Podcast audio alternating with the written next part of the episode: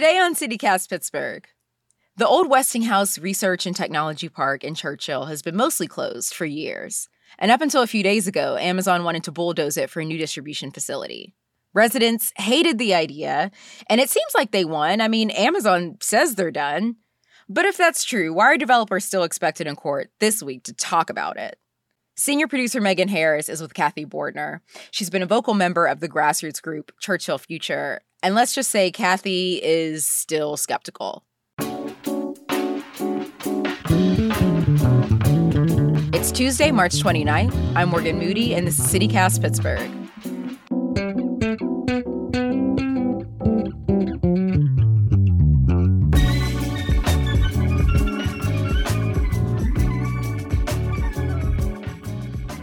Husband and I moved here to be close to our daughter and son in law. They were starting their family. So when we lived in Missouri, we were very involved in historic preservation and uh, worked with a group there to, to help preserve old buildings. Uh, when we moved here to Churchill, we end up in this wonderful neighborhood that has a lot of mid-century modern homes, but uh, so we move here in 2019, and in 2020, we start hearing about uh, this issue with Amazon maybe wanting to put a, a warehouse on the uh, Westinghouse site. Yeah, just an enormous distribution facility.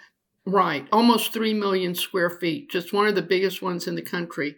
And we start watching and participating in the Zoom council, borough council meetings we, we talk to people when they, they're walking by our home and we see other people who are speaking up and concerned about what is you know the pro- possibility of this happening. Okay so a pretty typical start. What comes next? I mean what really got the ball rolling is that uh, murray bilby who is a businessman. Uh, he lives on Churchill Road. He gets wind of how big this is, and he goes down to the borough building and talks to the borough manager and you know sees uh, the maps and everything and realizes how detrimental it's going to be and he gets a group of people together they put together a letter they sent that letter out to everyone in the borough or at least everyone in one of the zip codes and so that the combination of Murray's letter and what was happening at the borough council meetings and on Nextdoor really got things moving along. And Murray uh, had a meeting at one point to help us strategize, and it's just taken off from there. Yeah. About how many folks are in Churchill Future or involved in it, even peripherally? We don't have bylaws. We don't have membership. None of that. I, but I would say there's between 150 to maybe 200 people who are paying attention to us. Uh, you know, that we send out emails and things like that. So. Yeah, well, and so you were successful. Amazon says it's not coming to Churchill anymore, that Churchill Future won. How are you feeling right now in the days since you heard that news? In the days since we heard that news, we heard other news. So oh. uh, I'm not feeling quite as good as I was. you don't first. trust it? no, I don't. I don't. Really? Uh, what really. have you heard? I, you know, I don't want to disclose anything, but but I, I I've heard that there's probably going to be attempts to get them interested again. And this is not my first rodeo. I've been involved in fighting for things that are really difficult, fighting against powerful people in a community. And I can pick up on things. And I'm just getting a sense, um, you know, Rich Fitzgerald issue a statement. Uh, the county executive, yeah. Yeah, referring to us as unelected residents. You know, in other words, we're not worthy of being heard. And I, I just get the sense that I, am worried that there are other discussions going on behind closed doors. So I was thrilled about the news, and I, I hope that Amazon stays disinterested and that the council considers this to be a gift well, and I want to talk a little bit about the actual property too. I knew that the Westinghouse property existed, but I had never really seen it on a map until a lot of this got started. Um, as you've written, it's roughly 9% of Churchill Borough, um, the site of George Westinghouse's Research and Technology Park, built in the 50s. I'm just blown away by the photos of it in its mm-hmm. heyday. Mm-hmm. It's it's really beautiful, um, greenways and lakes and a memorial garden and tons of trails. Have you been able to check it out? Absolutely not. They don't, they, they, don't, they do not allow anybody on the site. They have cameras. There's movie crews that do filming there. I, yeah. I, I'm thinking about, you know, applying to be an extra on a movie. Just I like that. but, you know, and, and that brings up a good point that we have not been able to sit down with the owners. And the owners, that's uh, NAI Pittsburgh? Yeah. And, and I would really welcome the opportunity to sit down with them because uh, the thing about it is that this site is eligible for the National Register of Historic Places. Some of the buildings won very prestigious awards when they were built. And the narrative that Hillwood put out is that there's no way that any any structure on that site can be used. Everything has to be torn down. Uh, it's just toxic, you know, all this horrible stuff. Well, as you've been researching it, and as you say, you've got this wonderful background in preservationism, what have you learned about the history of the property that kind of informs your opinion about its future, about what it could be? It, it was developed to be a uh, office campus, and you know it started with you know one building, and then they added others on.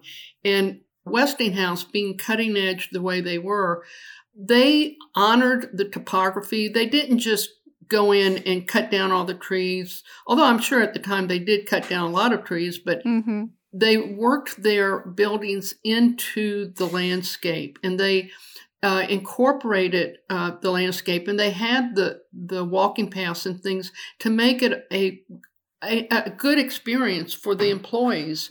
You know, and, and I, I haven't done a lot of research into their vision although at, back in the 50s i don't think they had you know vision well i mean they had them but they called it something else well know? it was an office park so the vision right, first right. and foremost was get your work done and, and, that is something that companies are going to need now um, there are companies that are trying to get their employees to come back come back to the office. And this would make a great setting for uh, businesses that wanted to do that. They could rehab if the buildings are salvageable uh, and they could be rehabbed and reused it would make a great setting for uh, companies that maybe they only want employees in the office once a week or maybe they want them there you know five days a week. But there could be a lot of flexibility. I mean, apparently people live there and work there, and this could be a, a great place that would reinvigorate people going back to the office for the companies that chose to do that and to just wipe this off the face of the earth for for an Amazon distribution center is such a horrible waste of resources. Because well, the Amazon project had planned to just demolish the buildings, cut down all of the trees, um, and build a distribution facility that would, you know, meet their needs. It would require right. a lot of trucking, a lot of people coming in and out to work, you know, long hours in those in those uh, big factories.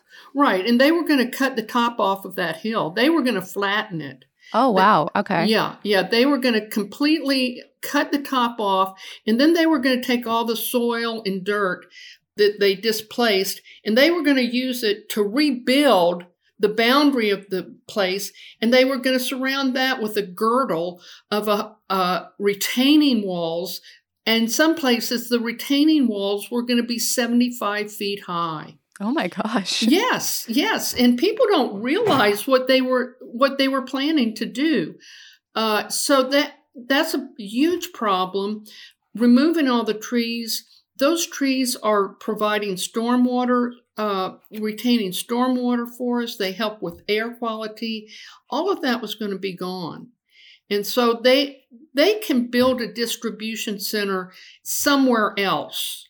You cannot recreate the former George Westinghouse R&D site anywhere else. This is it. Yeah. You know, I, just in glancing again at those photos, it kind of reminds me of like almost a prototype of what you would see now for like a Google or a Facebook, like mm-hmm. the big Silicon Valley like complexes where, you know, it's it's a live and work kind of split situation.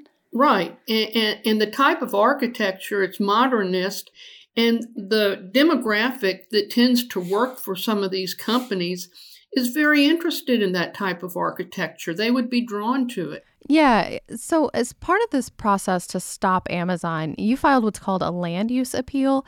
Can you walk us through the process for that, like what it means and why it's still necessary, especially this week? Uh, when when there's an action by a governing body, especially in zoning, they approve something or maybe they deny something. Either party that's involved can file an appeal. If the borough had denied the application, Hillwood could have appealed that decision, but they approved the application and we appealed that decision, and it goes to the Allegheny County Common Pleas Court, and the judge is going to hear the, those petitions on Thursday. Well, so if everything does go, you know, come up roses for you on Thursday, what does that mean? Um, what is the best case scenario after after this Thursday date? For me, the best case scenario would be where the uh, Judge James recognizes the interveners and approves their petitions to intervene. And those are your um, neighbors who filed individually. Right. And, and, they participated in the public hearings as what's called pro se objectors or independent objectors. Mm-hmm. And they were granted standing. And these 11 or so decided to pursue asking to intervene in the appeal. So the be- for me, the best case would be where he uh, approves that and he hears the other motions that have been filed and he approves the ones that were filed by our attorney and he denies the ones filed by uh, Hillwood's attorney. And Hillwood is the developer. They work for the owners, NII Pittsburgh. There's always so many people to keep up with in development conversations. Right. And, and I, I hope somebody brings up that, uh, by the way, you know, uh, Amazon's pulled out, Judge. You wanna you wanna weigh in on that? Um, I think that would be interesting. Yeah, I mean, what would you if if the judge were to comment on that in any way? What would what would what would you expect to hear, or what would you want to hear? I would want him to say, "Why are we here then?" Because um, Amazon's not even in the picture anymore. I mean, I, I just think the judge just needs to say, hey, uh, Hillwood, you need to get a life, and this is no longer valid, and, and you're done. But the fact that the developer is still pushing for this hearing, that's what makes you skeptical? Yeah, I've I've heard rumblings that Hillwood, you know, would like to get Amazon back interested, which yeah, I mean, they were going to make so much money off of this that sure, yeah, I, I get that, but it's like Amazon says they're not interested in and we should take that at face value and we should all move on. When Amazon said, you know, in the intervening days that, you know, Churchill Future and, you know, efforts by residents had nothing to do with why they pulled out. What do you make of that? I don't think that Amazon is really known for their honesty. Whether they factored in what we were doing or not, we were hurting their brand. We were calling attention to what they were doing to this borough with their desire to destroy that site just so they can get stuff to people quicker. You know, we were talking about their uh, employment practices. We were pointing out uh, all the detrimental impacts this was going to cause, you know, air, stormwater, and I think it was making them look bad. And they have to care about that. Now, Hillwood doesn't. You know, Hillwood's a developer who builds buildings and they don't care what people think about them, but Amazon has to care about that. And uh, if they didn't factor in what we were doing, then they're they're pretty damn stupid. so beyond Thursday, Cathy, what would you say your next step is? Um, you know, for yourself or for Churchill Future. If the judge, you know, if at some point this conditional use application is determined to be invalid, and this proposal is not going to go through, then I think that uh, people in Churchill, people who were part of Churchill Future and people who were not, should try to work with the borough and with the property owner to get the right type of development on that site. I'm willing to help with that. One of my neighbors down the street early on said at a meeting that he would be happy to to work to get a, a, right development. You know, now that we have a connection with Pittsburgh Preservation, we we could get them to help look at those buildings and assess whether or not they can be rehabbed and reused. And if not, then that's off the table. You know, if, if people who have expertise in that area say that would not be doable, then that's off the table.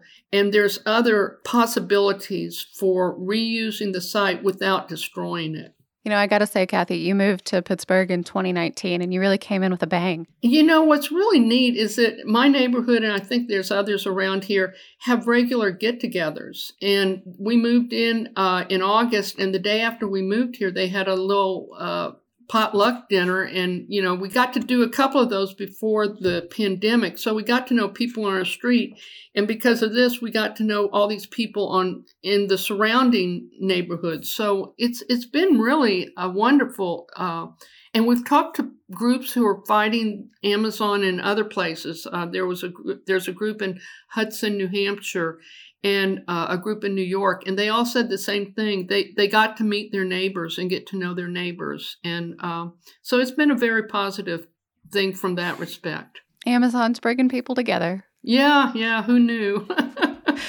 uh, well, Cathy, thank you so much for sharing um, your work and your perspective with CityCast Pittsburgh. We really appreciate it. Well, thank you very much for having me.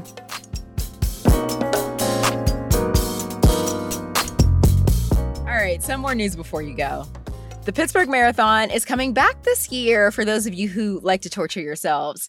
It'll be the first live in person race since 2019. And for the first time, runners can qualify to run the half marathon, it's about 13.1 miles, and what they're calling the back half marathon, which starts, as you may have guessed it, halfway into the course. To qualify, you've got to raise at least $1,500 for charity, so you better get training if you want to see what the East End neighborhoods have to offer. And Detroit, are you a broken record? Because the Penguins shattered you. Okay. okay, it's not a great joke. But seriously, the Pens broke a whole bunch of records in their game against the Red Wings, winning at home 11 to 2. They're the first team in nearly 20 years to score 11 goals. Evgeny Malkin got his 13th hat trick. Uh, Chris Letang is now fifth on the franchise's career scoring list. And Sidney Crosby continues to be the next best French Canadian, love you, Mario, that the Burgh has ever seen.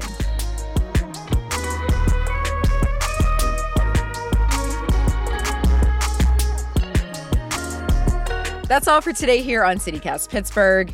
Do you like us like our moms like us?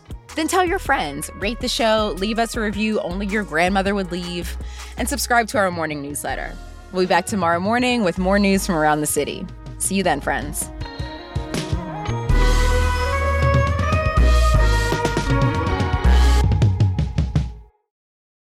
I tried to train one year for the marathon and I think I got like six days in and I was like, that's enough of that.